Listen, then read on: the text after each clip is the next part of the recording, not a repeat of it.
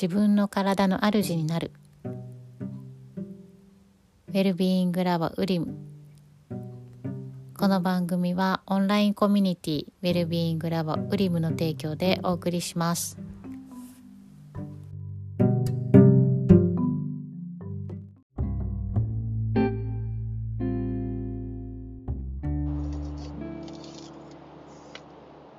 はいこんにちは。またもや。車で移動中でお話をしようと思います。えー、今日はこれオンラインコミュニティウリムの方ではお話しした内容でちょっと重なっちゃうんですがヒンドゥヒンディー語、まあ、インドの言葉ですよね。で、えー、昨日と日っていう単語が同じ同じ単語っていうお話をしようと思います。え昨日と明日が一緒ってどういうことってなると思うんですけどえ狩るっていう単語で狩るっていう言葉は昨日であり明日でありなんですね。でじゃあそれが昨日なのか過去のことなのか明日未来のことなのかっていうのをどう判断するのかっていうと、えー、その単語の前後の文脈とかであ昨日のこと過去のこと言ってるんだな明日未来のこと言ってるんだなっていうのを判断するそうです、まあ、例えば昨日、えーあまえー、昨日。っていう言葉が昨日と明日の意味を含んでるとしたら、えー、昨日、えーえー、例えばインド料理を食べただと、まあ、過去ですよね。食べたっていう風に過去形で言ってるから。で昨日インド料理を食べるっていうとまあ未来のことを言ってるので明日のことを言ってるっていう風に分かりますよね。でそういうふうに、えー、同じ単語で昨日と明日っていうのを、えー、使い分けているそうです。でこれっていうのはもうそもそもあの日本人が考える時間軸とインド人が考える時間軸が全く違うなっていうことに、えー気づまあ、改めて思ったんですけどドの人からすると昨日や明日っていうのは今日、まあ、今起点として同じ時間軸だけ、えー、離れている今日を起点として今日から離れている時間等間隔で離れている時間、えー、タイミングっていう風に考えるんですって。で日本人の日本で生まれ育った私たちは今日を起点として直線上に、えー、戻直線上にこう時間が流れていて戻ると昨日で前に進むと明日っていう風に捉えますよね。でもインドの場合は今日を起点としてこう円状に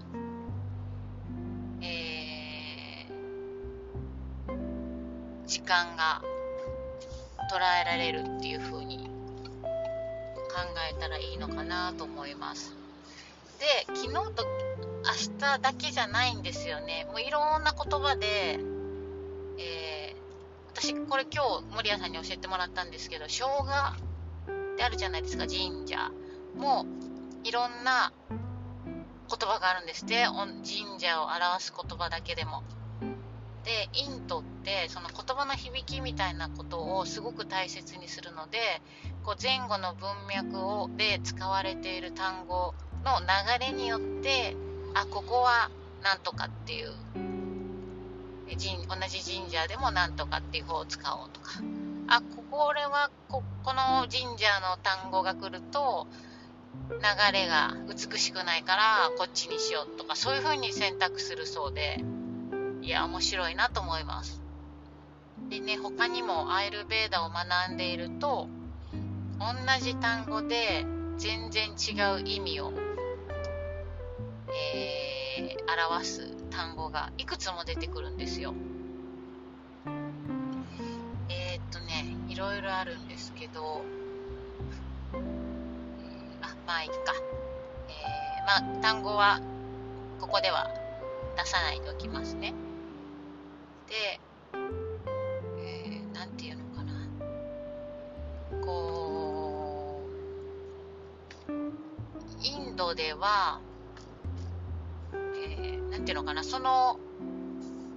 一つのことによる答えを明確にすることっていうのをあまりしない傾向があります。でそれって面白いことに、えー、輪廻転生みたいな話にもつながってくるなと思うんですけど一つ例として、えー、寄付の概念。もうこれもね守屋さんに聞いて面白いなと思ったんですけど。あちなみに守屋さんのご主人があのヒンディヒンディー語を喋れる方で3年間インドにも住んでたことがあったのでこうやっぱり住んで実際感じての、えー、日本人として向こうに住んでインドに住んでこそのこう文化人類学的な視点でお話を伺っていてすごい面白かったんですけどその寄付の話ね寄付の話に戻ります。がえっ、とこうインドの人が寄付する概念っていうのはなんかこう輪廻転生っていうところがもうデフォルトであるので今お金があるけれども、えー、これからまたその自分がお金を所有しているって概念はなくて今たまたま持っているけれども、えー、これから先、えー、お金がなくなることもあるかもしれないしっていう考えでいるので、えー、その寄付するっていうのはただ自分がたくさん持っているからない人にあげる、えー、ない人に寄付するっていうもちろんそういう気持ちもあるそうなんですがその、えー、寄付することっていうのは自分にもいつそういうことが起こる反対の立場になるかもしれないからっていう考え方もあるそうなんですね。でしかも今あるけれども前世輪廻転生っていうものがあるっていうのがデフォルトでもう本当に自然にそういうふうに考えられるので、えー、今はあるけれども過去前世ではなかったかもしれないとかもうそういうふうに考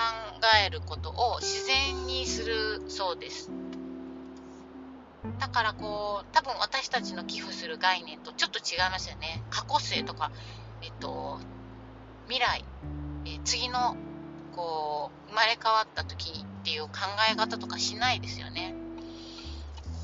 うん、なので、え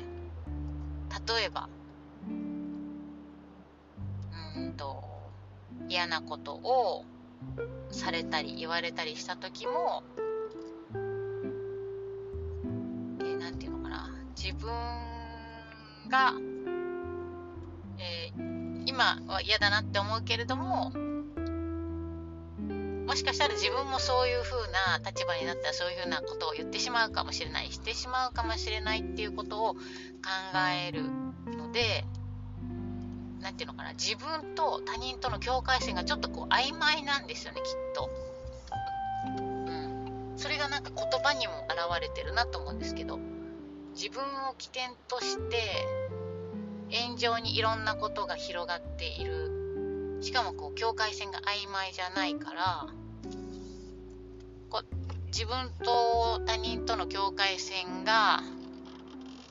曖昧な分自分ごと他人のことだけれどももしかしたら自分ごとのように考えるっていうのがもう文化として根付いているんだろうなっていうのをすごく思いました。でどうしても私たちは何て言うんだろうなえー、答えみたいな目的があって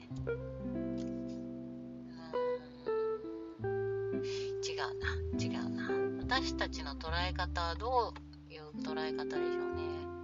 なんかこう規律正しいというかこうあの答えがあだかインドの人の場合は答えがきっと無数にあるんですよね。その人の人生。でその人に関わる、えー、人や環境の状況によって無数に答えがあるんだけれども私たち日本人の場合はこうある程度答えが 1+1 は2みたいな感じで決まっている中でこれは 1+1 には2にならないぞとかそういう感じの捉え方なんじゃないかなっていうのをすごく思います。でどっちが間違ってるとか正しいかっていうことを言いたいのではなくて、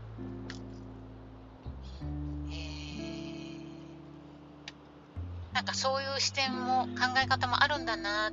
て知るとなんかね自分の中でこ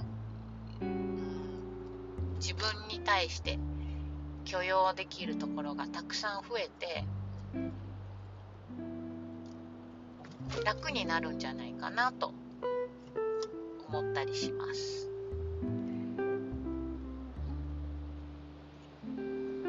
そうそうでまあその昨日と明日の話に戻ると、まあ、自分を起点に、えー、炎上に時間がこうねあると考えるとするとでもその自分っていう起点も常にとどまっているわけではなくて揺らいでいるからその周りの時間軸とともに常に揺らいでいるっていうふうに考える感じですよね。白いなと思います。なのでその答えを、えー、曖昧にする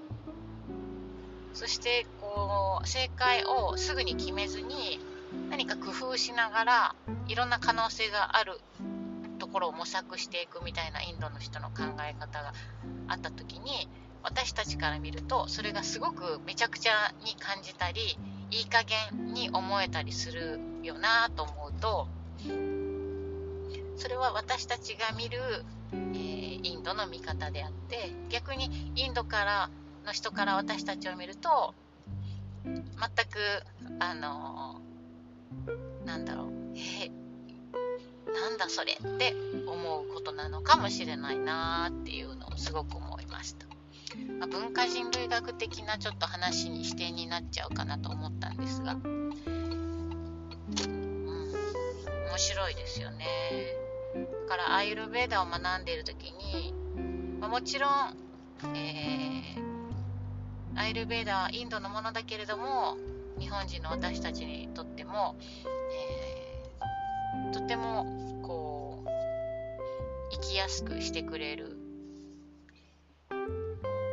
まあ、哲学に近いかなと思うんですけどものだと思うんですけどこう簡単にスパイスをどうやって使ってとか、え、オイルマッサージでどうのこうのっていうこと以前のこうロジックみたいなところが重要なのかなと思います。そこがあってこそスパイスがだったりオイルマッサージだったりがあるなっていうふうに思いました。い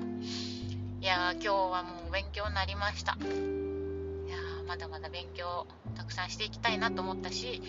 そのそのものやことが生まれた場所を掘り下げることによってさらに理解が深まったりワクワクが増えたりするなっていうのを思います。えアイルベーダーサロンあのスマナハ、えー、今日ね、あのー、一緒にお話しした守屋さんのサロンなんですが、えー、よかったらアイルベーダーをまずはオイルマッサージアビヤンガなどから実感してみたいなこうそこの視点から入ってみたいなっていう方はぜひぜひ、えー、インスタグラムもあるのでスマナハで探すと出てくるんじゃないかなありますのでよかったら探してみてください。はい、ではでは今日も、えー、運転しながらでしたが、えー、お話ししてみました。では、え、今日木曜日ですね。あと金曜日、え明日も良い一日になりますように。ありがとうございました。